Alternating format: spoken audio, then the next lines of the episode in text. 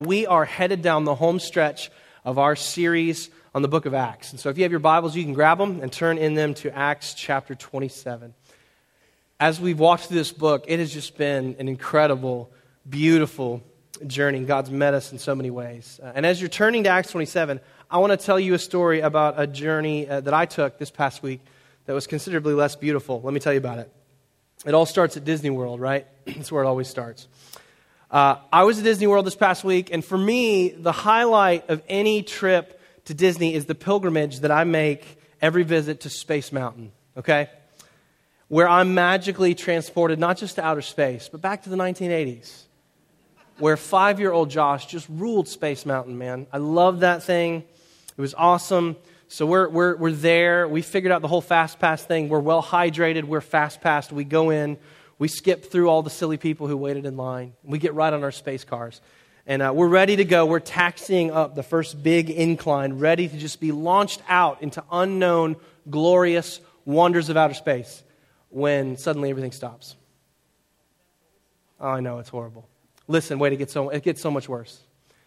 So we're sitting there on the incline for about, it was probably about 10 minutes, 15 minutes. It felt like three hours. Because we're listening to the, the message, please keep your arms and legs inside the vehicle at all times, just on repeat over and over and over again. And eventually we're thinking, man, like we're thinking, we're praying, we're praying that we're going to get it fixed, we're going to be able to go. Uh, and eventually the lights come on.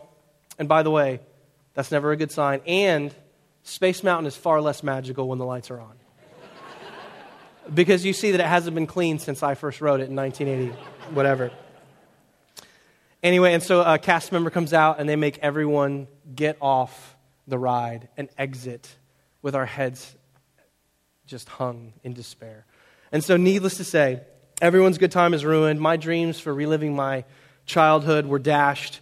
Uh, there was a five year old kid in the car in front of us. It was his first roller coaster ride. He'd waited 45 minutes in line. We all just gathered around and prayed for him. It was so sad.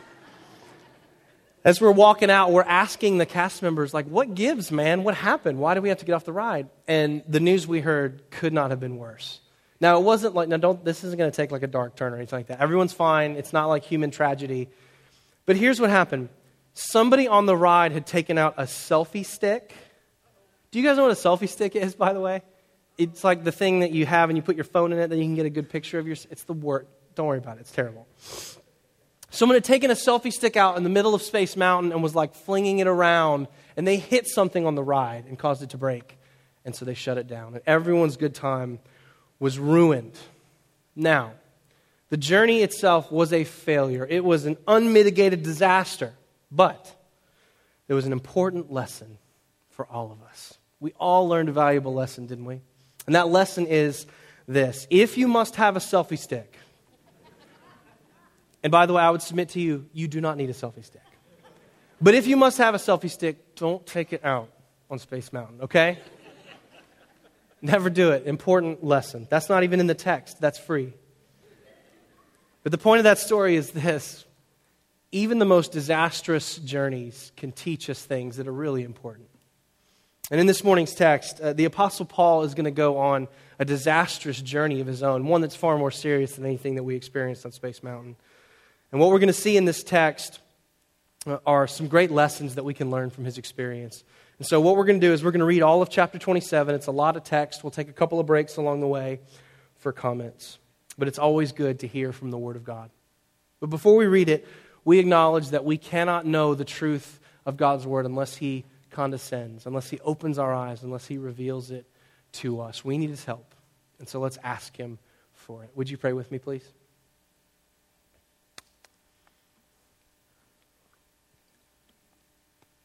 Our great God, you are the one who shines the light of your truth into the dark places of this world, into the dark places of our hearts.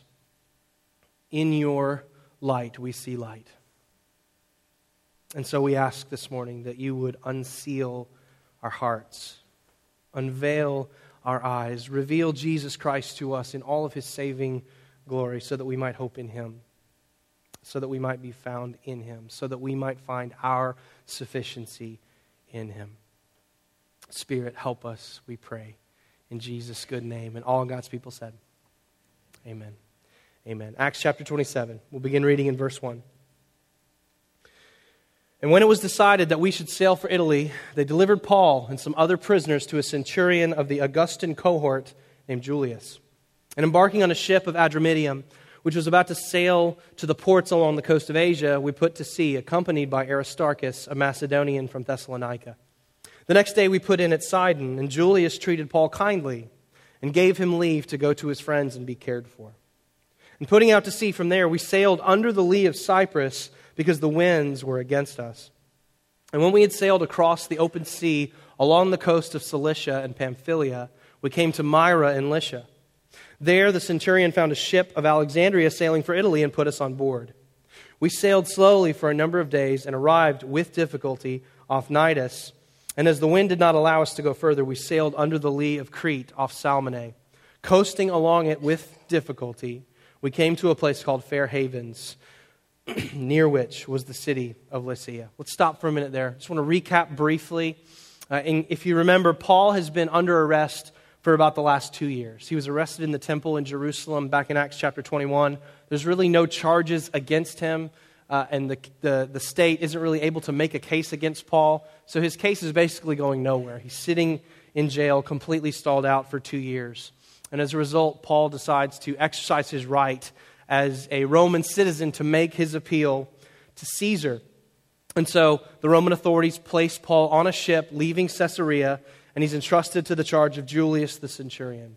But Paul is not alone. He's got a couple of traveling companions with him. One is Aristarchus, and the other is Luke. And these two men uh, probably were accompanying Paul for the purpose of feeding him and caring for his needs. In that day, if you were a prisoner of Rome, they did not give you food, they didn't care for your needs. A family member had to travel with you and accompany you and do that for you. That's probably why Aristarchus and Luke are with him. And this ship leaves port, and they're sailing along the eastern uh, coast of the Mediterranean on the coast of Asia. They're sort of hugging the coast, making their way around with great difficulty. And they arrive in Fair Havens, which is on the southeastern side of the island of Crete. We'll pick it back up in verse 9. Since much time had passed and the voyage was now dangerous because even the fast was already over, Paul advised them, saying, Sirs, I perceive that the voyage will be with injury and much loss not only of the cargo and the ship, but also of our lives. But the centurion paid more attention to the pilot and to the owner of the ship than to what Paul said. And because the harbor was not suitable to spend the winter in, the majority decided to put out to sea from there on the chance that somehow they could reach Phoenix, a harbor of Crete, facing both southwest and northwest, and spend the winter there. So they've, they've docked at Fair Havens, which sounds like a nice place, right? Paul says Fair Havens is, is good. Let's spend the winter there. And he has good reason to say this. Remember, Paul's an experienced traveler, and he's pointing out the fact that it's getting late in the year. It says that the, the fast was already over, which means the Day of Atonement and the fast that took place on that day had already taken place. And if you trace this back on the calendar, this is about AD 59 or 60, and the Day of Atonement would have been October the 5th. So it's very late in autumn. And if you know anything about this time, you know they would not sail, they would not travel in wintertime because the conditions were, were far too dangerous. And so Paul speaks up. He says that uh, we shouldn't travel, but ultimately it's decided that Fair Havens isn't a suitable place for them to, uh, to port for the winter. And so they decide to set sail and try to make it to Phoenix to spend the winter there. They basically just want to sail around the island of Crete to the other side. And as is often the case, when people don't listen to what the Apostle Paul says, it's going to go really bad for them. Verse 13. Now, when the south wind blew gently, supposing that they had obtained their purpose, they weighed anchor and sailed along Crete close to the shore. But soon a tempestuous wind called the northeaster struck down from the land. And when the ship was caught and could not face the wind, we gave way to it and were driven along. Running under the lee of a small island called Cauda, we managed with difficulty to secure the ship's boat. After hoisting it up, they used supports to undergird the ship. Then, fearing that they would run aground on the Syrtis, they lowered the gear, and thus they were driven along. Since we were violently storm tossed, we began the, they began the next day to jettison the cargo. And on the third day, they threw the ship's tackle overboard with their own hands. When neither sun nor stars appeared for many days, and no small tempest lay on us, all hope of our being saved was at last abandoned. These guys find themselves in a very bad way. They hit a violent storm coming off the land. Uh, the word that's translated from the Greek uh, in our Bibles, a tempestuous wind, that word in the Greek is typhonikos, which is the word that we get the word typhoon from. They're in the driving wind and rain. They're being pulled off their course around the island and out into the sea. They have no visibility, they have no idea where they are. And so they begin to do all the things that sailors do when the only thing on your mind is to try to survive a storm like this. The situation is as bleak as it can possibly be. And Paul speaks up in verse 21. Since they had been without food for a long time, Paul stood up among them and said, Men, you should have listened to me and not have set sail from Crete and incurred this injury and loss. Yet now I urge you to take heart, for there will be no loss of life among you, but only of the ship. For this very night there stood before me an angel of the God to whom I belong and whom I worship, and he said, Do not be afraid, Paul. You must stand before Caesar. And behold, God has granted you all those who sail with you. So, take heart, men, for I have faith in God that it will be exactly as I have been told. But we must run aground on some island. Verse 27. When the 14th night had come, as we were being driven across the Adriatic Sea, about midnight the sailors suspected that they were nearing land. So they took a sounding and found 20 fathoms. A little farther on, they took a sounding again and found 15 fathoms. And fearing that we might run on the rocks, they let down four anchors from the stern and prayed for day to come. And as the sailors were seeking to escape from the ship and had lowered the ship's boat into the sea under pretense of laying out anchors from the bow, Paul said to the centurion and the soldiers, Unless these men stay in the ship, you cannot be saved. Then the soldiers cut away the ropes of the ship's boat and let it go. Paul speaks words of comfort and hope to these men. And sure enough, soon they begin to see some very positive developments. The water is getting less deep, and so they decide to drop their anchors. It's the middle of the night, and they're going to pray for daybreak. But this all doesn't happen without a little bit of, uh, a little bit of chicanery, as some of the sailors sneak off to the back of the ship, and they're going to try to get into the boat that the ship would pull behind it and escape. And Paul sees it and shuts that down in a hurry, right? He says, They can't leave, or we're all going to die. Plus, I've got snacks. Verse 33. As day was about to dawn, Paul urged them all to take some food, saying, Today is the 14th day that you have continued in suspense and without food, having taken nothing. Therefore, I urge you to take some food, for it will give you strength. For not a hair is to perish from the head of any of you. And when he had said these things, he took bread, and giving thanks to God in the presence of all, he broke it and began to eat. Then they were all encouraged and ate some food themselves. We were in all 276 persons in the ship. And when they had eaten enough, they lightened the ship, throwing out the wheat into the sea. We're almost done. Verse 39. Now, when it was day, they did not recognize the land, but they noticed a bay with a beach on which they planned, if possible, to run the ship ashore. So they cast off the anchors and left them in the sea, at the same time loosening the ropes that tied the rudders. Then, hoisting the foresail to the wind, they made for the beach. But striking a reef, they ran the vessel aground the bow struck and remained immovable, and the stern was being broken up by the surf. The soldiers' plan was to kill the prisoners, lest any should swim away and escape. But the centurion, wishing to save Paul, kept them from carrying out their plan. And he ordered those who could swim to jump overboard first and make for the land, and the rest on planks or on pieces of the ship. And so it was that all were brought safely to land. So they eat. They toss the rest of their wheat into the sea. At daybreak, they raise the foresail. They ditch their anchors and they break for land. But of course, there has to be one more twist. They hit the reef. The bow of the ship is stuck. The stern, which is the back, is, is being broken apart by the waves. And so the men swim for the shore. And after a brief scare for some of the prisoners, every person, all 276 of them, make it to shore on the island of Malta.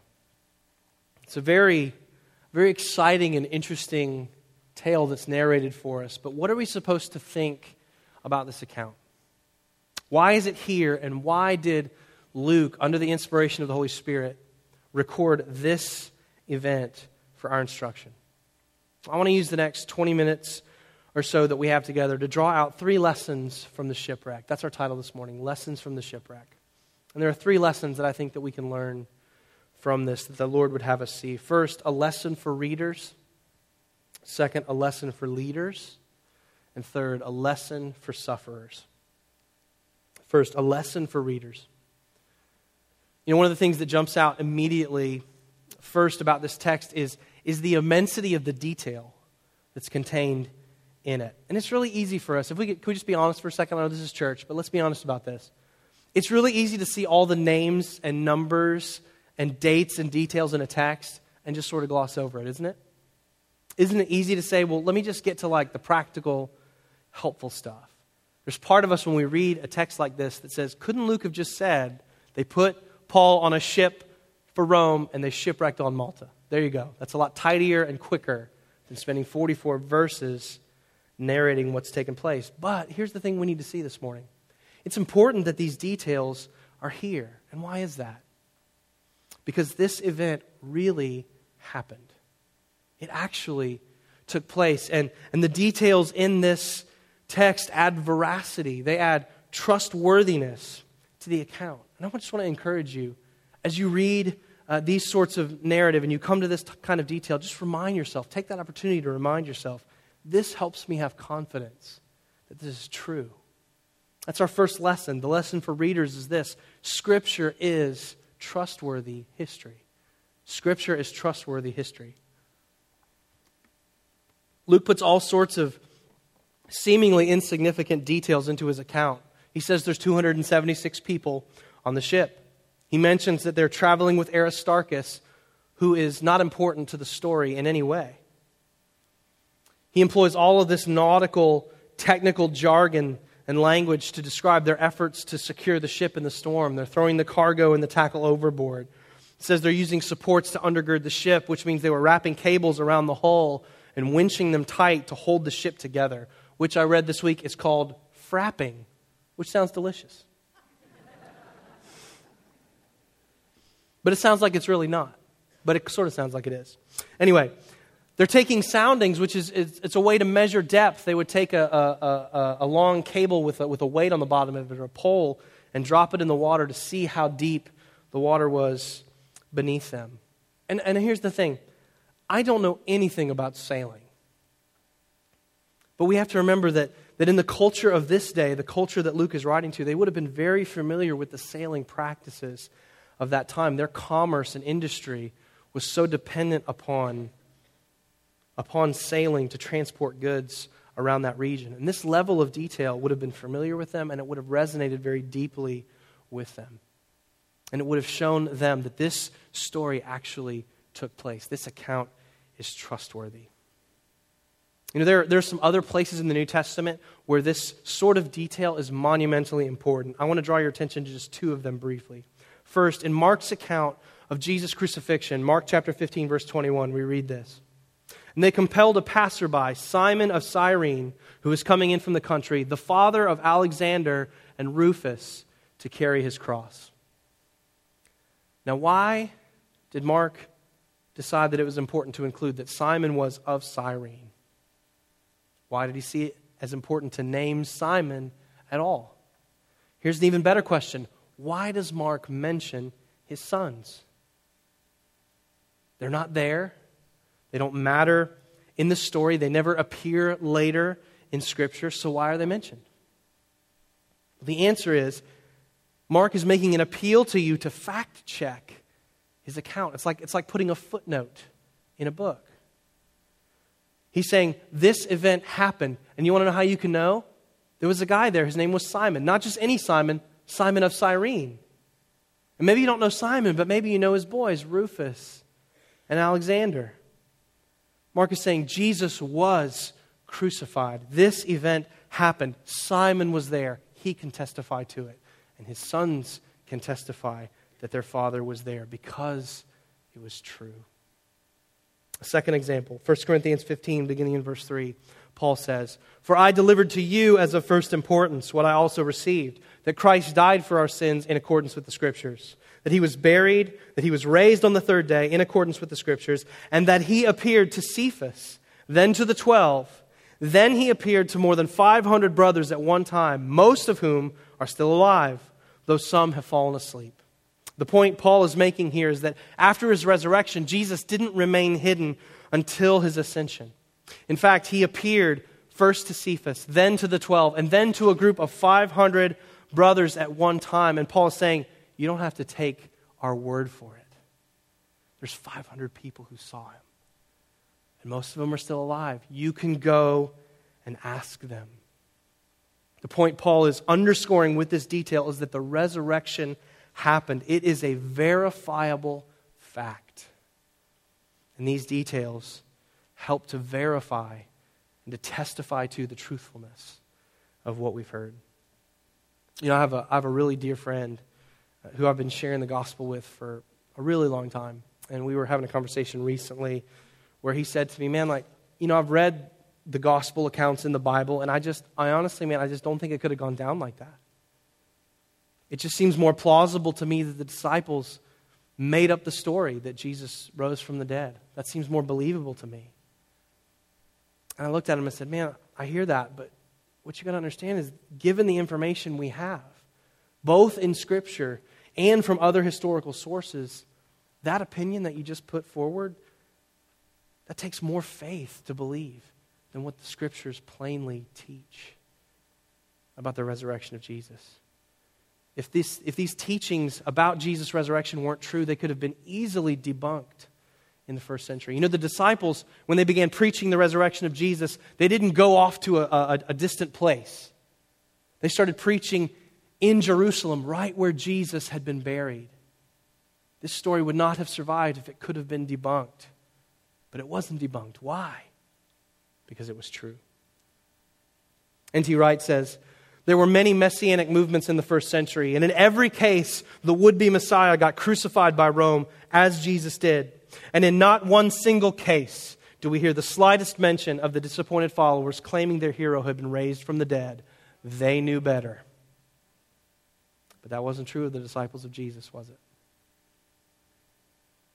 What did Peter say in 2 Peter 1:16? He says, "For we did not follow cleverly devised myths when we made known to you the power of the coming of our Lord Jesus Christ, but we were what? Eye witnesses to his majesty." The New Testament accounts are full of these details that could only come from eye witnesses. And the disciples, guys, just know this. The disciples were absolutely convinced that Jesus was resurrected from the dead because they saw him. And his resurrection was something that most of them gave their life for eventually. Rather than recant their testimony of Christ risen from the dead, they gave their lives. Scripture is a trustworthy history. And the details in the text give us confidence that it's true. But let's keep digging. Let's dig a little bit deeper and find two additional lessons we can learn. Our second lesson is a lesson for leaders. Just about every Christian is leading in some way, in some context, whether it's in the church as an elder or a fellowship group leader, or um, in the home as a parent, or in just one to one discipleship where you're leading younger Christians um, in their progress in the faith. And Paul is such a compelling example for so many things, but I want to I want to glance in here uh, to see what we can learn about leadership from his words and actions in this narrative. And the lesson for leaders is this leaders need integrity and courage. Leaders need integrity and courage. You know, Paul was clearly known as a man of integrity, a man who was trustworthy. In verse 3, I think is really interesting. On the first day, after the first day of sailing, they put in at Sidon in port, and Julius the centurion lets Paul off the ship to go and visit his friends, to be cared for. Remember, remember Paul's status on the ship now. Paul is one of, of many prisoners, and it's likely that, that a, a great number of those prisoners were headed to Rome for the purpose of facing their own execution. But a day into the journey, Julius says, Sure, Paul, go ahead. Go visit your friends. Go get some home visitation. Get fed, get, fed, get prayed over. We've got to understand how noteworthy this is. Any idea what happened to a Roman soldier who lost a prisoner that was in his charge? Any idea? He was executed. He was executed. Remember the Philippian jailer in Acts chapter 16? Uh, Paul and Silas are in jail singing hymns, and God sends an earthquake, and the doors of the jail are open, and the shackles of the prisoners fall off. And the Roman centurion wakes up, or the Philippian jailer, excuse me, wakes up, and what's the first thing that he does? He draws his sword to kill himself. And Paul has to stop him and say, Listen, wait, wait, wait, we're all, we're all here. We're all here. You haven't lost anyone in your charge. You know, this is the subtext in, in, in verse 42 where it says that the soldiers were planning on killing the prisoners lest one of them escape.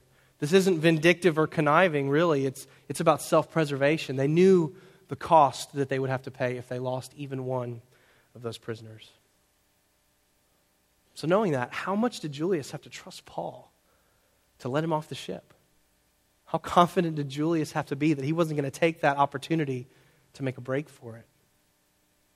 Paul had integrity. Leaders must have integrity, they must be trustworthy. Guys, the world is, is aching. Families are aching. Young converts are aching. Churches are aching. And unbelievers are aching for leaders who will walk in integrity. Men and women who can be trusted to do what's right. And Paul was that sort of leader. Leaders need integrity, but leaders also need courage. You know, I love how Paul boards the ship as the lowest possible guy on the org chart, right? But by the end of the journey, he is absolutely running that show. And this happens mostly because Paul has courage and strength of his convictions to speak. Paul speaks three times on the ship, and his three interventions illustrate the courage that Paul had as a leader. Paul speaks for the first time in verse 10 when he says, Don't leave fair havens. This, this is foolish. Even from Paul's low place on the ship, he had the courage to say what needed to be said because a leader can't stand idly by as his people are headed toward destruction. A leader has to speak up for what's true. There's a story I love about a man who became the uh, president of a seminary that had for many years been trending in a very liberal direction theologically. And immediately after taking his office, this man began to institute reforms and to courageously call the faculty and administration and, and students toward biblical faithfulness. And as the story goes, early on in his tenure, he gave an address where he held up and defended and extolled the beauty of biblical truth, how trustworthy it is. And as soon as he was done, as he stepped off the stage, he was confronted by an older faculty member at the seminary who said to his president, That was a ridiculous thing for you to say. We are far too sophisticated epistemologically to believe that. There is no such thing as absolute truth. Truth is only in the eye of the beholder, and you, sir, should be ashamed of yourself academically. To which the president, very adroitly, possibly under the, Holy, uh, the inspiration of the Holy Spirit, replied, You're fired. The older, older faculty member immediately shot back, You can't do that. I have a contract. And the president answered, You're right. And you have just shown yourself to be a hypocrite. Because you understand that words have meaning, and so that your contract has meaning between you and I that can't be set aside. That truth is not in the eye of, that, of the beholder, it is not relative. Words have meaning, and the same is true about the Word of God. And that seminary, some 25 or so years later, today is now known as a bastion of biblical faithfulness and fidelity, in large part because of this man's courage to contend for the truth. Leaders must have courage. Now, of course, the ship's commanders ignore Paul's advice and they sail straight into disaster. But in the hopelessness of their situation, Paul has an opportunity to demonstrate his courage a second time in verse 21. Just as all hope is abandoned, Paul stands up and he says, You shouldn't have gone. But then he says this he encourages them Take heart, there will be no loss of life among you. For this very night there stood before me an angel of God to whom I belong and whom I worship. And he said, Do not be afraid, Paul, you must stand before Caesar. And behold, God has granted you all those who sail with you. So take heart, men, for I have faith in God that it will be as exact it will be as exactly as I have been told. You know, when everyone else is despairing, Paul has the courage to encourage. He courageously holds fast to his confidence in Christ, and he encourages the other men, the other sufferers in their darkest hour. I just love the faith that Paul demonstrates here. You know, the leader is the one who stands up when everything is falling apart and points people to the person and promises of Jesus. He does the same thing in verse 33. The men haven't eaten in two weeks, perhaps out of fear, perhaps out of necessity, perhaps out of just like seasickness. But Paul says, Eat and be strengthened. It's going to be okay. Not a hair is going to perish from your head. Jesus told me so. You know, this is, this is most of what Christian ministry is. I really believe. Whether, it's, whether we're talking about pastoral ministry or just life on life ministry in community. Ministry is having the courage to point people to Jesus in every circumstance, to point people toward his promises and his warnings when people are persisting in sin, to point them to his nearness and his goodness when people have been brought low. Leaders need integrity, and leaders need courage. And that brings us to our, our last lesson, our third lesson. That's a lesson for sufferers. D.A. Carson says that all you have to do is live long enough and you'll suffer. You'll be a part of this group. And the last lesson that I want us to see here is this In suffering, don't forget to whom you belong. We read it a minute ago. I want us to read it again. Verse 23 through 25.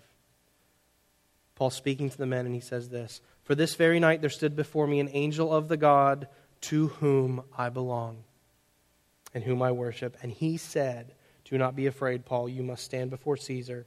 And behold, God has granted you all those who sail with you. So take heart, men, for I have faith in God that it will be exactly as I have been told. What's the source of Paul's confidence? What's the source of his strength his integrity, his courage, his willingness to, to speak words of comfort and hope in the midst of great adversity. Paul knew who he was because Paul knew whose he was. Paul knew that he belonged to Jesus and that Jesus' purposes cannot be thwarted. And so the ship's breaking apart, but Paul's comforting people because God had promised him Rome. Paul gets to Malta in, in chapter 28. He's going to be bitten by a viper. And all the people are going to say, See, he's a murderer. He's getting his comeuppance in the end anyway. But does Paul die? No. Why? Because God had promised him Rome. In Acts chapter 23, while Paul is wasting away seemingly in prison. Acts 23:11 it says the following night the Lord stood by Paul and said, "Take courage, for as you have testified to the facts about me in Jerusalem, so you must testify also in Rome." God had promised him, and he believed it. I love the last words of, of this chapter. And so it was that all were brought safely to land, just as God had promised Paul and every person on that ship that they were going to make it safely. They did because God is true to his word.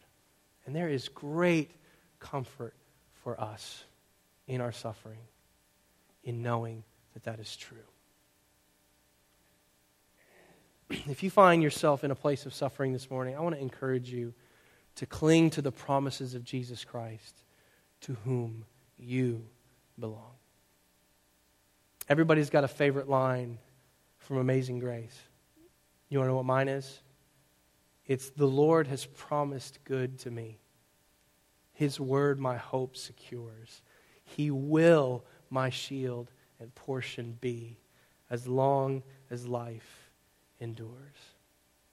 What's the Lord promised you? What's He promised you? He's promised you the free and full forgiveness of all your sin at the expense of Jesus Christ. He's promised you eternal life. He's promised you resurrection in victory over death on the last day. He's promised you that you've been born again to a living hope, to an inheritance that's imperishable, undefiled, and unfading. It's being kept in heaven for you. He's promised to guard you through faith for a salvation that's going to be revealed in the last day. And here's the thing maybe, maybe God hasn't promised you a specific outcome for your life like he did Paul. Maybe you would say, man, if, if God would just promise me something in the here and now, in, in my life here on earth like he did Paul, then, then, I would, then I would have strength. Then I could be comforted. Then I could trust him. Maybe God hasn't promised you that, but please hear this. He's promised you something so much better than that. He's promised you the best thing he could give you, and that is himself in this life and in the life to come. A number of you have followed the story of Kara Tippett, who, is, uh, who recently passed away from cancer. She was the wife of a church planter in Colorado. She was the mother of four small children. And she resigned her failing body just a couple of months ago. And in her last days, she reflected on her cancer as it took away her hair, her vitality, her strength, and ultimately her life at 38 years of age. Here's what she said The world says I should be angry, that I should be shaking my fist at God. But I want to share the story that suffering isn't a mistake. And it isn't the absence of God's goodness, because He is present in pain. I often want a different story than the one I've been asked to receive. But more than safety, more than comfort, more than a story of health and wealth, my deepest heart's longing is to be near to God. Listen to this. The absence of cancer is not my good. The nearness of God is my good. Beautiful, long, flowing blonde hair is not my good. The nearness of God is my good. The abundance of stuff is not my good. The nearness of God is my good. I don't know what your point of pain is today. I don't know where you're experiencing suffering. For some of you, it's you can identify with that because cancer is that point of pain for you. For some of you, it's, it's, it's a marriage that feels like the ship in Acts 27. It's, it's stuck on, the bow is stuck on the reef and, and the, the stern is being smashed to bits by the waves. For some of you, it's, it's financial distress or parenting failures or an ongoing struggle with a particular sin. And here's the encouragement. Here's the lesson from this text. Please, please, weary Christian, in the midst of your suffering, don't forget whose you are. If you are a Christian, you belong to, to Jesus Christ. He will never leave you nor forsake you. The hold of God, we sang a moment ago, is stronger than we dare to hope or dream.